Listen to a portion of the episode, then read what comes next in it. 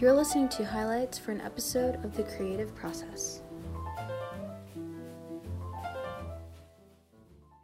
I have a distinct memory of being in the Prado when I was about seven years old and seeing Velázquez's great Las Meninas painting, which was then in the 1950s displayed very theatrically with a mirror the exact same size as the painting opposite in the window. And so, so it had this kind of alice through the looking, looking glass quality for a young child of you know, being able to see yourself in the picture through the mirror looking at the meninas so that's just the first uh, vivid memory i have of looking at a work of art. But essentially you know i grew up looking at works of art in europe or cities or architecture. Um, and I was interested in making art at a certain point and in history, but in college I finally realized that it was the combination of those two, of art history, that intrigued me.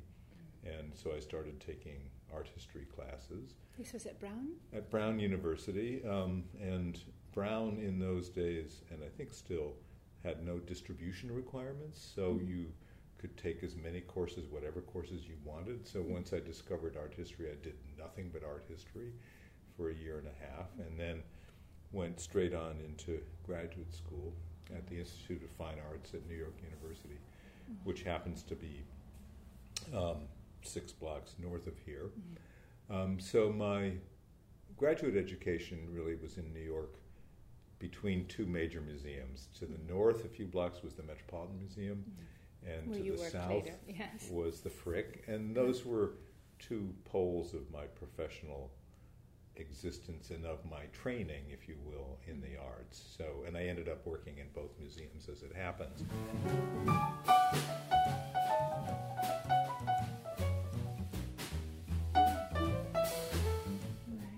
I think about now, just in terms of the way we receive things, it's often criticized as flat and how our I don't know if it's changing our appreciation or our value of sculpture or the f- physical object. I I don't know. I mean, also the way images of art are shared now. Uh, what has that been the evolution since the beginning of your career in terms of that? Hmm. I mean, there's a couple themes in what you've just said. I mean, yes. one is the, the relative value of sculpture and painting and how it's mm-hmm. viewed today. Mm-hmm. And of course, that's an ancient topos mm-hmm. going back to what's called the Paragone in, mm-hmm. in the Renaissance in Italy when there was there were many debates and arguments about which was the best medium, sculpture mm-hmm. or painting. Um, and um, it, I think through the course of the 20th century, most people thought that painting had won that battle. Um, and that that was the most admired, um, most widely viewed art form. Um, I, would say in the last quarter century or so, sculpture has made has a much stronger presence in contemporary art. Yeah. Um, it's partly as media have have blurred somewhat. There's less hard lines between an artist working in one medium and another mm-hmm. um, that working in three dimensions seems to have become more interesting mm-hmm. to a lot of people. Um, I'm saying this as a non-specialist in the contemporary field, but I, I think that that's true. I think people have become more interested in in sculptural and objects, um, and it's you know it's simply an observation of mine rather than something which I know to be a fact.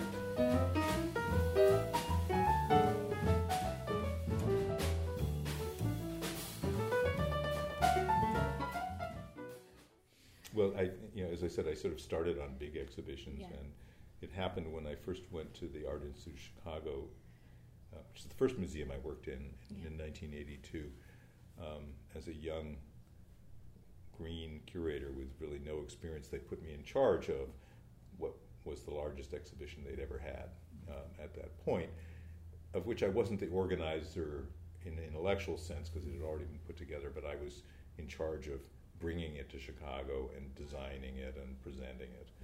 Um, and so it was called the Vatican Collections, the Papacy and Art. It's the first time the Vatican had sent a major group of art outside of the Vatican. Um, and it was very interesting to present it in Chicago, which is a very Catholic city, mm-hmm. meaning there are a lot of people with which Catholicism is really important in their lives. Um, and this was an exhibition that uh, was a little bit unusual at the time. It showed the collections as they were formed over time and how each pope had a different way in which he created his own museum or you know had a different approach. Um, and so you know it was sort of over, over a thousand years of the Vatican history, if you will, the way in which art served the church and in particular the Vatican. Um, so for me, it was just a great experience and lesson in how to put together an exhibition, but also how to communicate. Mm-hmm. Um, so I was, I had never been on television or radio, for example, and in in three months I had 25 television and radio interviews, national, international.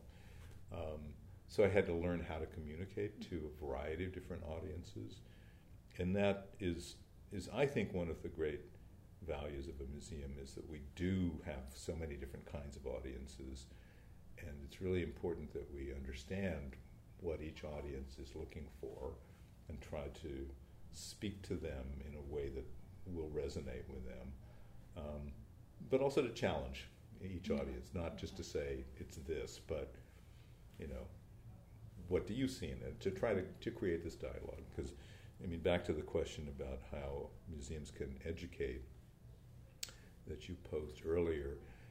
Um, in this country, as everyone knows, the arts have become less prevalent in in schools in the, in the, in the educational system, and it's a great pity because I mean I firmly believe that the arts should be a part of everybody's education, and it's not just learning the history of art, but it, it's about opening up creativity as, as that as a as a means that can um, that can be useful to somebody throughout one's life. And so um, museums can't replace the school systems. I mean, yeah. we're not big enough. And a place like the Frick, of course, is, you know, it's a, a, a, very great museum, but it's a small museum, so we can only accommodate a certain number of students. Um, and so what we try to do is reach that small group of number of students, but reach them really well and really deeply, um, and to try to give them a, a, meaningful experience, which I think typically happens over time rather than one visit. So we really encourage, if possible, that students come back mm-hmm. and that they begin to feel that this is their place, and that's important for an institution like the Frick because it it still has I think in many people's minds a slightly forbidding quality. It seems a little distant, uh, certainly for young people. You know, how, what what's going to be in the frick for them, mm-hmm. and so we have to try to make it welcoming to them, and then. Um, make the visit about them so they really mm-hmm. feel that they've been paid attention to um, and make them want to come back. And mm-hmm. it's only maybe a few students that we can reach, but they may tell their friends. They may bring other people back. Um, so I think that's that's the role that we can play.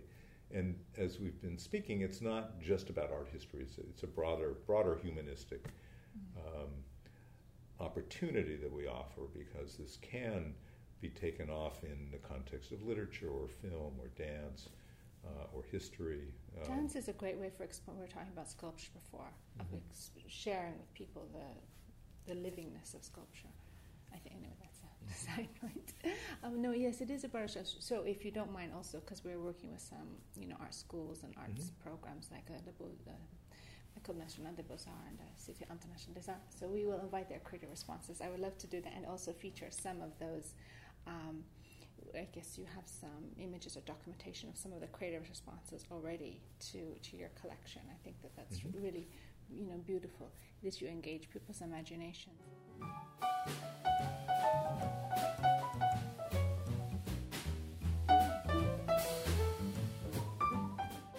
To listen to the full interview and learn more about the Creative Process projects, please visit www.creativeprocess.info.